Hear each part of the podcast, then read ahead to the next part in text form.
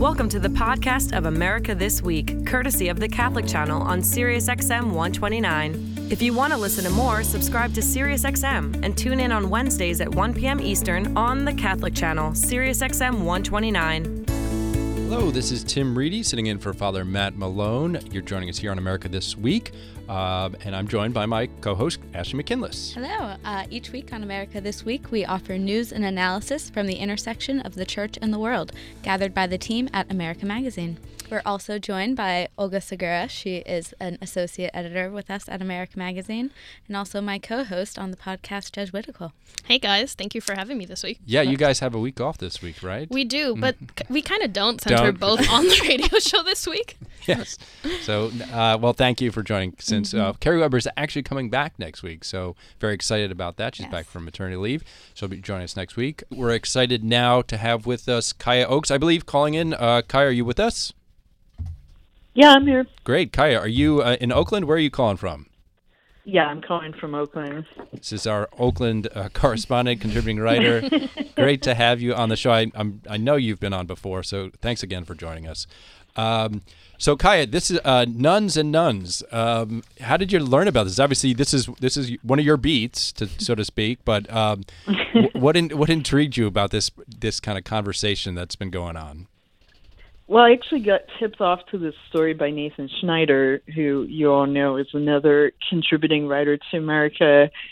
And Nathan is friends with Adam Horowitz. He's one of the people who put the Nuns and Nones project together. Adam was coming to the Bay Area to put on a Nuns and Nones event in the South Bay Area at the Dominican Sisters um, Mother House down there.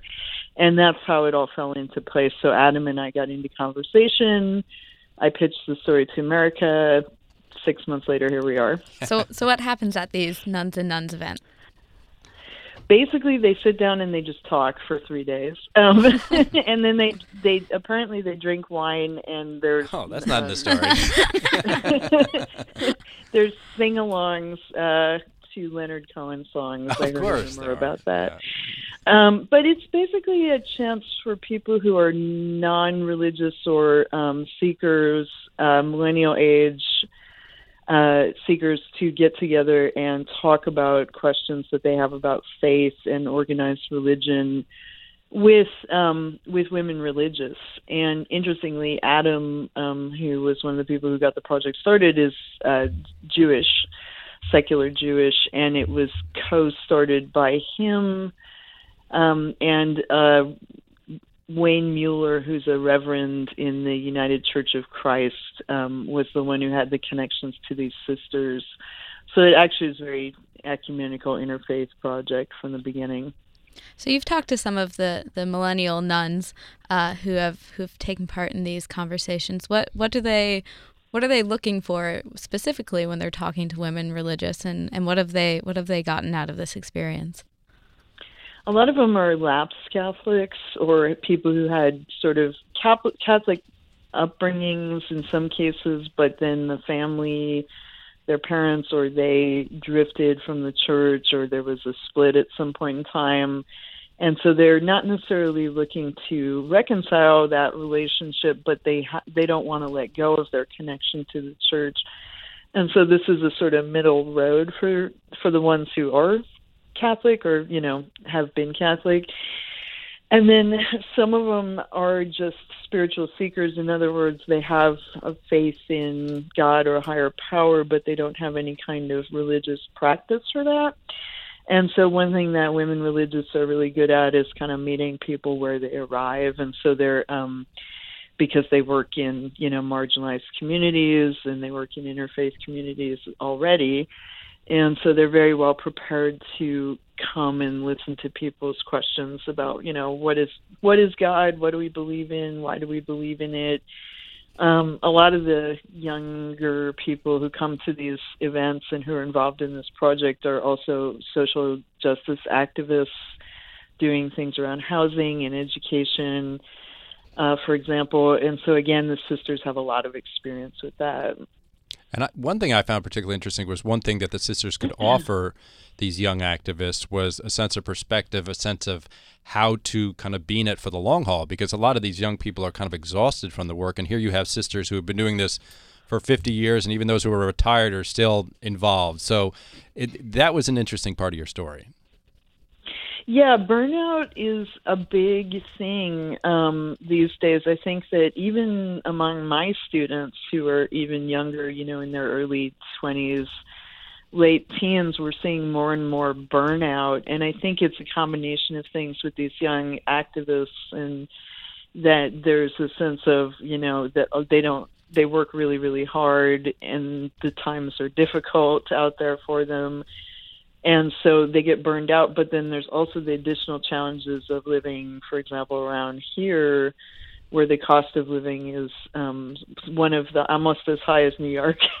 So um probably actually we may be as high as New York now. And so they have to work you know multiple jobs to make ends meet. Some of them don't have a steady housing so they're couch surfing or moving around you know from place to place. And that exacerbates the burnout. And these women religious who have been like you said you know doing this for like 50 years and they too have multiple jobs have to move around a lot you know have very thin financial support. They don't have a lot of money. That's a choice but they just don't. Um that they understand why people burn out and they're able to minister to people in burnout as well. So so with women religious I've, I've the ones the ones I've talked to they when I ask them about uh, how they are able to keep up their activism for so long they talk a lot about one uh, having a very deep prayer life um, and two living in community. So how do they what, how do they, you know, give practical wisdom to um, millennial seekers who who may not have a prayer life and might not have the option of living in community? What's what's some of the practical wisdom that they can share? Well, one of the anecdotes that ended up in the story that I thought was um, kind of indicative of why this project is growing and working so well is the example of um, one of the sisters who lives in Grand Rapids who took a bunch of millennials to a Mennonite retreat center, and so it's a silent retreat. and these weren't necessarily people who had a prayer practice, but the idea of keeping silence, putting down technology for a few days, actually really worked. And so contemplation, um, taking the form of a formalized prayer practice, was something that really spoke to um, these kind of, you know, burned out activist types. And so that actually worked really well. And apparently, some of those people who went on the retreat with her have gone back on their own and done, you know, done retreats on their own so it's not a formal prayer practice, and that's one thing they have to negotiate um, when they're meeting too. Is that some of the people who come are not Christian, and so um, they don't necessarily respond or um, have a familiarity with Jesus language, so to speak. And so a lot of the prayer that they do when they are in a group with the sisters is um, just uh, speaking from the heart and holding silence together and doing meditation and and you know stuff that's a little less explicit, um, following a scripted prayer. Yeah, so so the sisters aren't there's no proselytization going on or looking for vocations. And is there any yeah, tension and, in yeah. for the sisters and you know trying to hold back? I did hear, and this didn't make it into the story, but there has been one vocation that's come out of this. Um, so maybe that's the follow-up story. um, yeah, you're playing the long game. But, yeah, exactly. We're, call me in ten years, and then we'll see. Um, but yeah, the they really made it clear both sides of the, the nuns this is where the the millennials and the and the sisters made it clear on both sides that this is an experiment and we just want to see where it goes rather than you know it's not a come and see retreat for the jesuits or something where it's like you know you are going to see if you have a vocation. It's more about just companionship and friendship really um forming networks And then also they're looking at future forms of things like possible community life where um, the millennials could perhaps do things like live in some of the empty rooms in these convents um, to see whether that could be a sustainable form of community life. That's something that they're kind of looking to do. If you go to their website, they have some descriptions of future projects that they want to try, and that's one of them.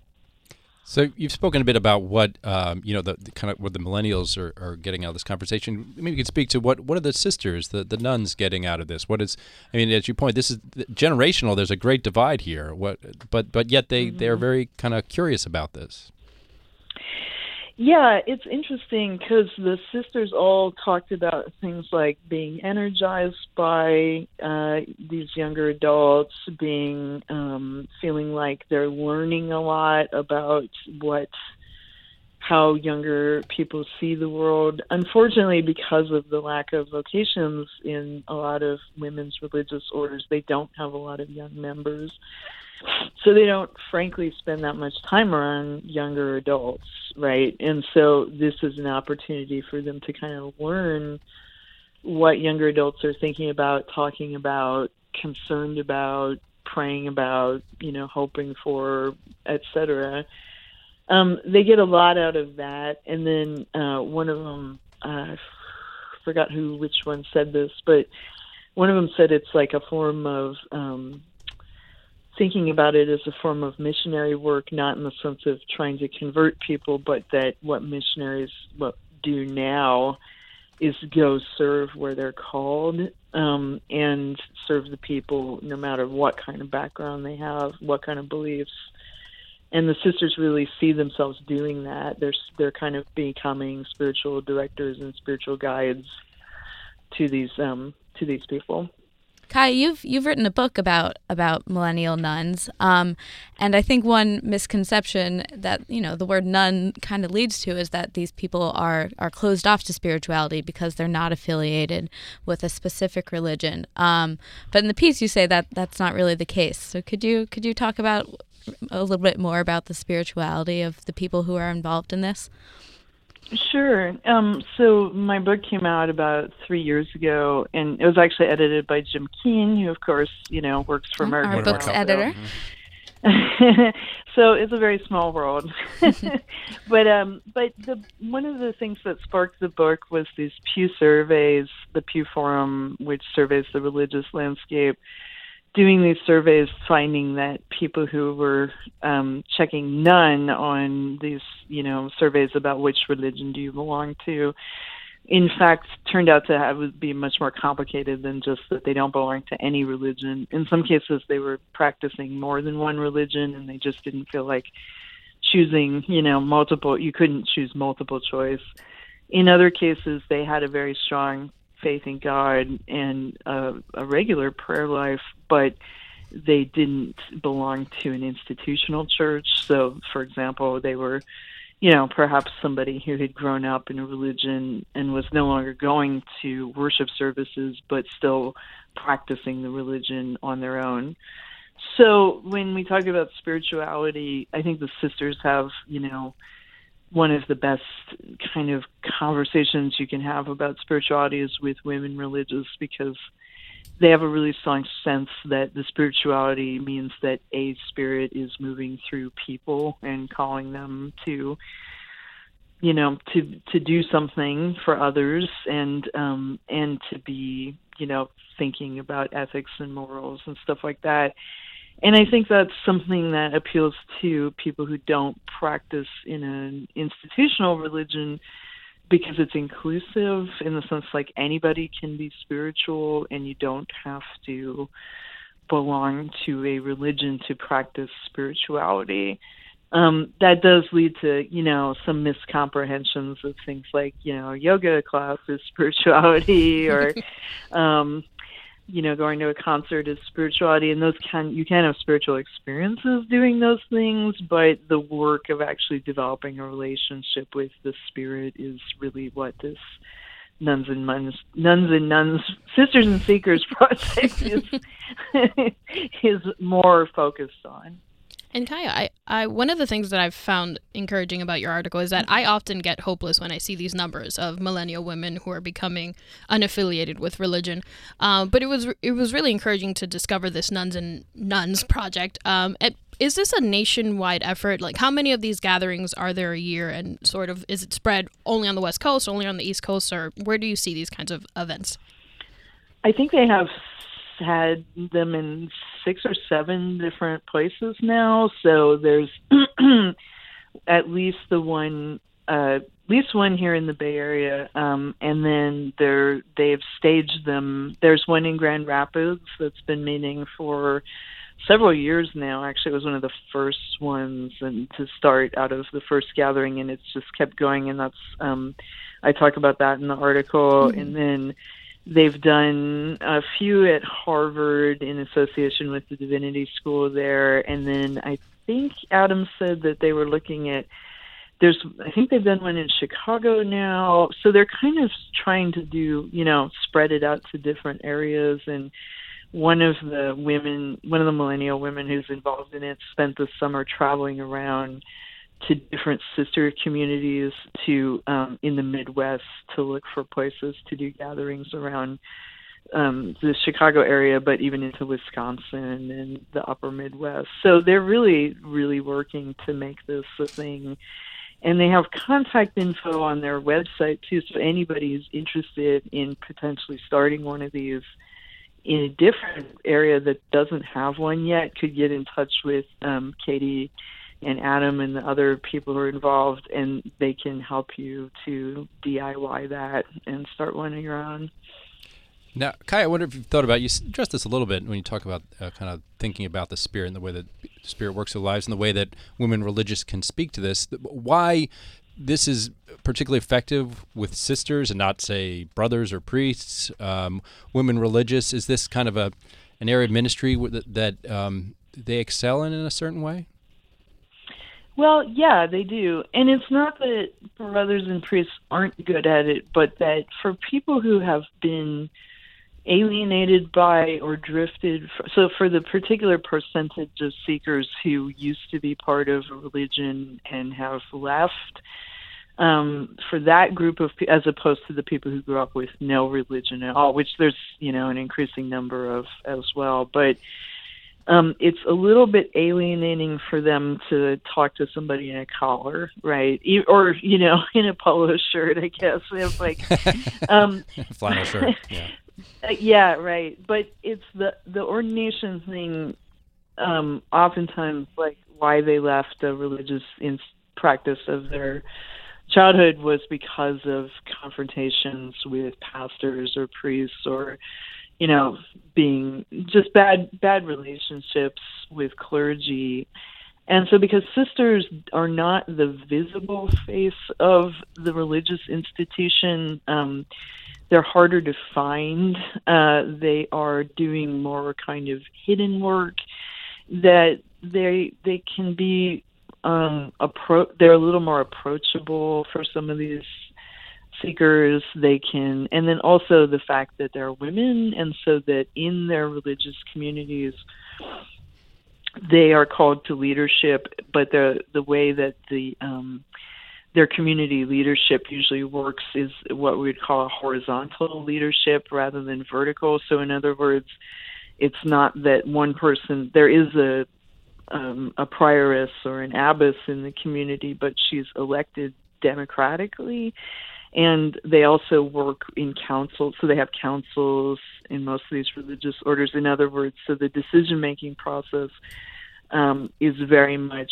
a community decision making process. And so um, a lot of people who are not in an institutional religion or you know they just feel like a priest equals um, this guy's in charge and he's the boss and I have to do everything he says and I don't want that and so this woman religious, you know, look at the way that she communicates with her community and she's much more accessible um and um yeah. So there's just like they just seem friendlier in some ways You, you also point out that, that women religious have been working with marginalized communities for, for decades. One of one of the nuns describes the sisters as quiet revolutionaries. Um, so, what are mm-hmm. some of mm-hmm. the what are some of the areas of common ground um, that the the seekers and the sisters um, have found in their activism? What kind of issues are they are they both concerned about?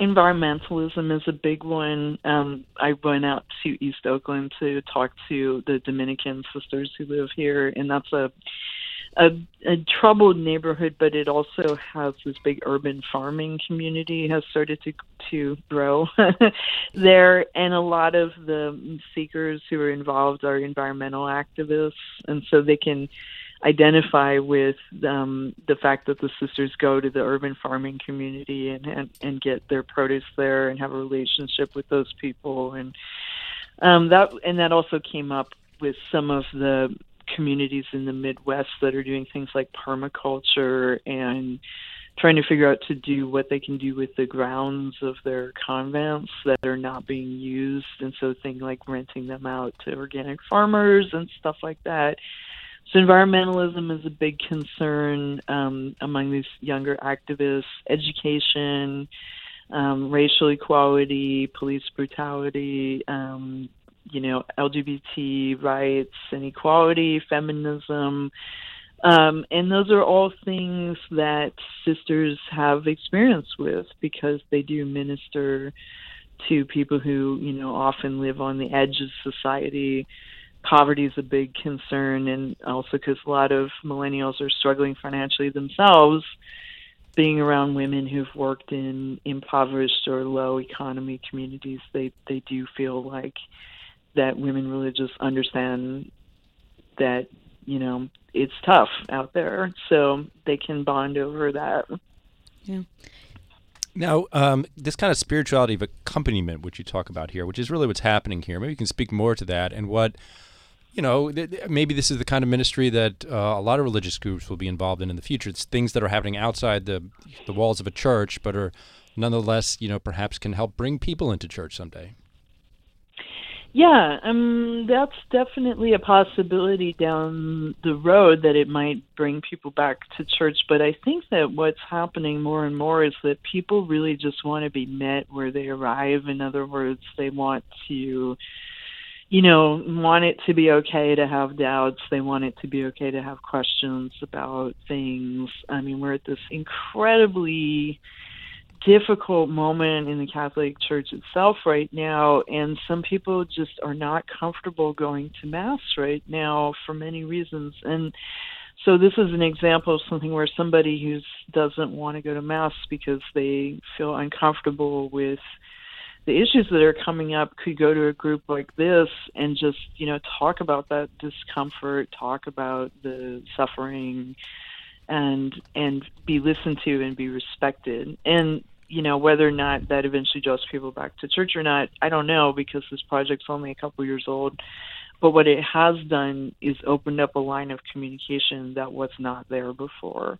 And it's also gotten um, younger uh, people who didn't know much about sisters to really understand the importance that they uh, important role that they play and how um, vital they are to our religious institution.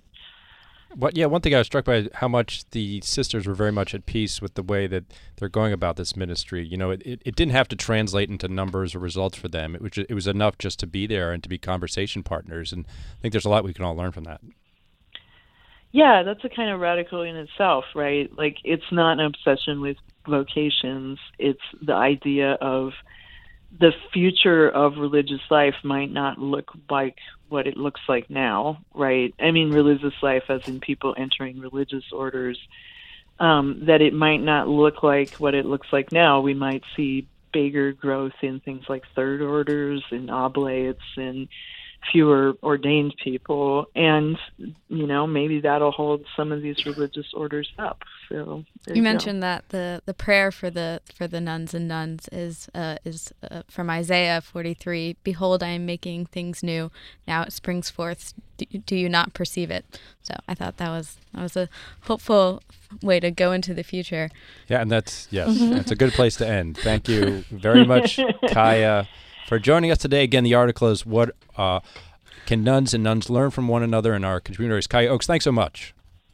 Bye. Thank you. Sure. Again, uh, you can go to americanmagazine.org slash Sirius, where we'll have links to all these articles, also our video interview with Archbishop Coleridge. And, and also, I think we can put up some links to, like, if you're interested in nuns and nones gatherings that she mentioned, we'll put those up there too for people who are interested. Again, this is uh, Tim Reidy sitting in for Father Matt Malone. Uh, Kerry Weber will be back next week. Thank you to Ashley McKinless. Thank you to Olga Segura. A reminder that you can follow us on Facebook and Twitter. Our handle is America Mag. And if you want to subscribe to America, please call 1 800 627 9533.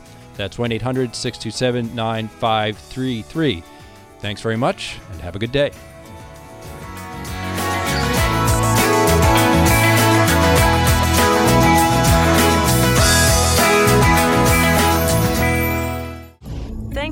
For listening to the podcast of America This Week, courtesy of the Catholic Channel on SiriusXM 129. If you want to listen to more, subscribe to SiriusXM and tune in on Wednesdays at 1 p.m. Eastern on the Catholic Channel, SiriusXM 129.